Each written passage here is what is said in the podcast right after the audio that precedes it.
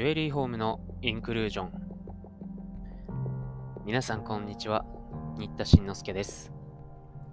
毎週水曜日はジュエリーと文学。毎週ジュエリーにまつわる文学作品を朗読しています。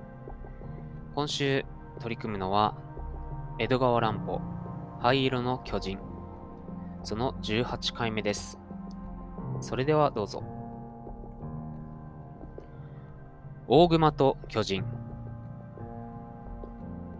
大テントの隣に小さいテントがあってその中にオートバイ曲芸の巨大な桶のようなものが据えてありました。それは直径5メートルもある大きな深い桶でオートバイ選手がその内側をぐるぐる回るあの冒険曲芸の舞台です。巨大な桶の上の外回りに板張りの見物席があります。明智探偵と小林少年と少年団員たちは、はしごを駆け上がって、その見物席に並び、桶の中を覗きました。深い桶の底に、一匹の熊がぐるぐる歩き回っていました。鉄の鎖で檻の中に縛り付けてあったのを引きちぎって逃げ出してきたのでしょう。半分にちぎれた鎖が後足についています。じゃあ、こいつはテントの前の檻を破って逃げてきたのですね。小林くんが何か意味ありげに明智探偵の顔を見ました。そうらしいね。だが、あの檻の中にもまだ熊がいるかもしれないよ。行ってみてごらん。明智探偵が妙なことを言いました。でも、このサーカスには、熊は一匹しかいないはずです。それが2匹になったかもしれないのだよ。試しに見に行ってごらん。明智探偵は時々、こんな不思議なことを言います。しかし、それはいつでも決して間違っていないのです。小林少年は、ともかく、熊の檻を調べるために、はしごを降りて、大テントの前へ駆けつけました。見ると、その檻の周りには、さっき、熊の見張りをするように、指図をしておいた5人の少年が集まっていました。そしてそ檻の中にはちゃんと熊がいたではありませんか。あ、小林さん、少年の一人が振り向いて声をかけました。小林くんは忙しく尋ねます。君たちずっとここにいたんだろうね。うん、ここにいたよ。その熊は一度も檻を出なかったろうね。もちろん出るはずはないよ。不思議だな。熊が2匹になったんだよ。え ?2 匹に？あっちに冒険オートバイの大きな桶があるだろあの桶の底にも一匹のクマがいるんだよ。足の鎖がちぎれているから、檻から逃げたに違いないんだ。小林団長は腕組みをして考え込みました。おや？そういえば、このクマの足には鎖がついていないよ。ほらね。そして、檻の隅に、半分にちぎれた鎖が残っている。変だな一人の少年がそれを指さして言いました。それにこのクマ、バカにでっかいじゃないか。前からいたクマはこの半分ぐらいしかなかったよ。また一人の少年がそれに気づいて叫びました。そうだ、こんな大きなクマじゃなかったね。小林少年もそう思いました。檻の中のクマはオートバイの桶の底にいたクマの2倍もあるのです。なんだか気味が悪くなってきました。一体どこからこんなでっかいクマがやってきたのでしょうか。ひょっとしたらこいつがもう一匹のクマを追い出してこの檻を占領したのかもしれません。このクマの格好なんだか変だね。後足が嫌に長いよ。片輪の熊かしら。一人の少年が言いました。いかにもそういえば、どことなく変な格好です。小林くんはじっと熊の姿を見ていましたが、その時、決心したように叫びました。そうだ。きっとそうだ。よし。先生とおまわりさんを呼んでこよう。そしてこいつをもっとよく調べるんだ。そしてその場を立ち去ろうとした時です。檻の中の熊がいきなり後足で立ち上がって真っ赤な口を開いて、うおーとうなりました。今にも少年たちに飛びかかってくるような勢いです。みんなははっとして檻の鉄棒のそばを離れました。すると、大熊は前足で檻の扉をガチャガチャ言わせていましたが、またうおーとなって大きな体を扉にぶつけたかと思うと、それがパッと開いたのです。檻の扉が大きく開いてしまったのです。少年たちはわーっと叫んで逃げ出しました。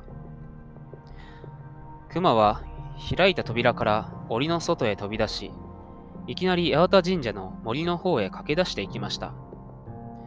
さっきは象が逃げ出し、やっとそれを捕まえたかと思うと、今度は熊です。また熊狩りを始めなければなりません。小林団長は予備校を取り出して、ピリピリピリピリと吹き鳴らしました。するとテントの入り口から数名の警官が駆けつけてきました。大変です。熊が檻を破って逃げたのです。ほら、あそこへ走っていきます。それを聞くと、警官たちは腰のピストルを取り出して走り出そうとしました。ちょっと待ってください。小林くんは警官たちを止めて何かひそひそと囁きました。ね、だからピストルを撃っちゃいけません。手で捕まえてください。そして、ね、わかったでしょ？警官たちは変な顔をして、それは間違いないだろうね。と念を押しました。大丈夫です。明智先生の命令です。よし、それじゃあ。というので、警官たちは、ピストルをサックにしまい、そのまま恐ろしい勢いで駆け出しました。小林くんをはじめ、少年たちもその後に続きます。大熊はもう神社の裏門から森の中へ飛び込んでいました。警官や少年たちが裏門に駆けつけた時には、どこに隠れたのか、その辺に熊の姿は見えません。みんなはあちこちと探し回りました。変だなぁ。あんなわずかの間に遠くへ逃げることはできないはずだが、警官の一人が不思議そうにつぶやきました。するとその時、小林少年が空を指さしながら、頓強な声を立てました。あ、あそこにいる。あの木の枝に登っている。見ると熊は大きな樫の木の枝に取りすがって舌を睨んでいるのです。仕方がない。ピストルで脅かそう。警官は小林くんとひそひそ囁き合った後で、腰のピストルを取り出し、空に向かって一発ぶっ放しました。こら、降りてこい。降りてこないと撃ち殺してしまうぞ。警官はまるで人間に呼びかけるように怒鳴りました。すると熊の方でもその言葉が分かったのか、撃たれてはたまらないと言わぬばかりに、木の枝の上でまごまごしていましたが、いきなりパッと地上に飛び降りたかと思うと、すぐに、すぐ立ち直って表門の方へ駆け出しました。少年たちはわーっと言って逃げ出しましたが、警官と小林団長は逃げません。勇敢に熊を追っかけていくのです。熊は木の幹の間を縫うようにしてぐるぐる逃げ回ります。熊と人間の鬼ごっこです。二人の警官が先回りをして木の陰に待ち伏せしました。大勢に追っかけられて血迷った熊はそれとも知らずちょうどその方へ逃げていきます。3メートルほどに近づいたとき、2人の警官はわーっと叫んで、木の陰から飛び出し、熊の目の前に大手を広げて立ちふさがりました。熊はびっくりして、引き返そうとしましたが、後ろからは別の警官が追っかけてきます。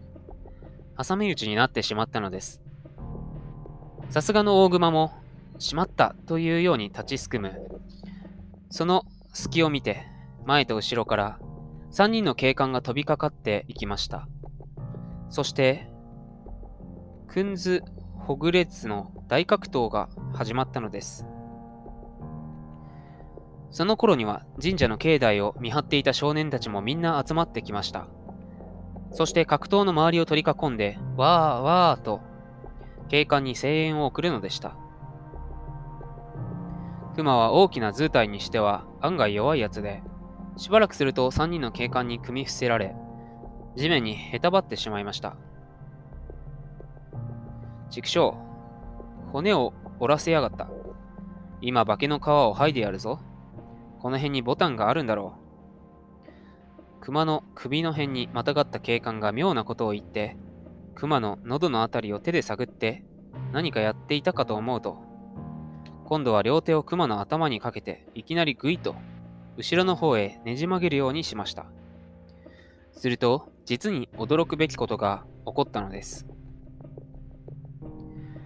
熊大熊の頭が後ろへすっぽりと抜けてしまい、それに続いて肩から背中にかけてぐるぐると皮が剥がれていったではありませんか。熊の皮が剥がれた後から現れてきたのは思いもよらぬ人間の上半身でした。わあ、こいつ、サーカスの道化師の大男だ。誰かが叫びました。いかにも、それはあの大男でした。眉の濃い、目の大きな、西郷さんの銅像みたいな大男でした。彼はいざという時の用意に大きな熊の皮を持っていたのです。そしてそれをかぶって檻に入り、大熊に化けて身を隠していたのです。少年たちはわーっと勝利の時の声を上げました。先にはたまに隠れた一寸法師を捕らえ、今はまた熊に化けた大男を捕らえることができました。後にはあの宝冠をかぶった少女が残っているばかりです。本日はここまでです。それではまた来週をお楽しみに。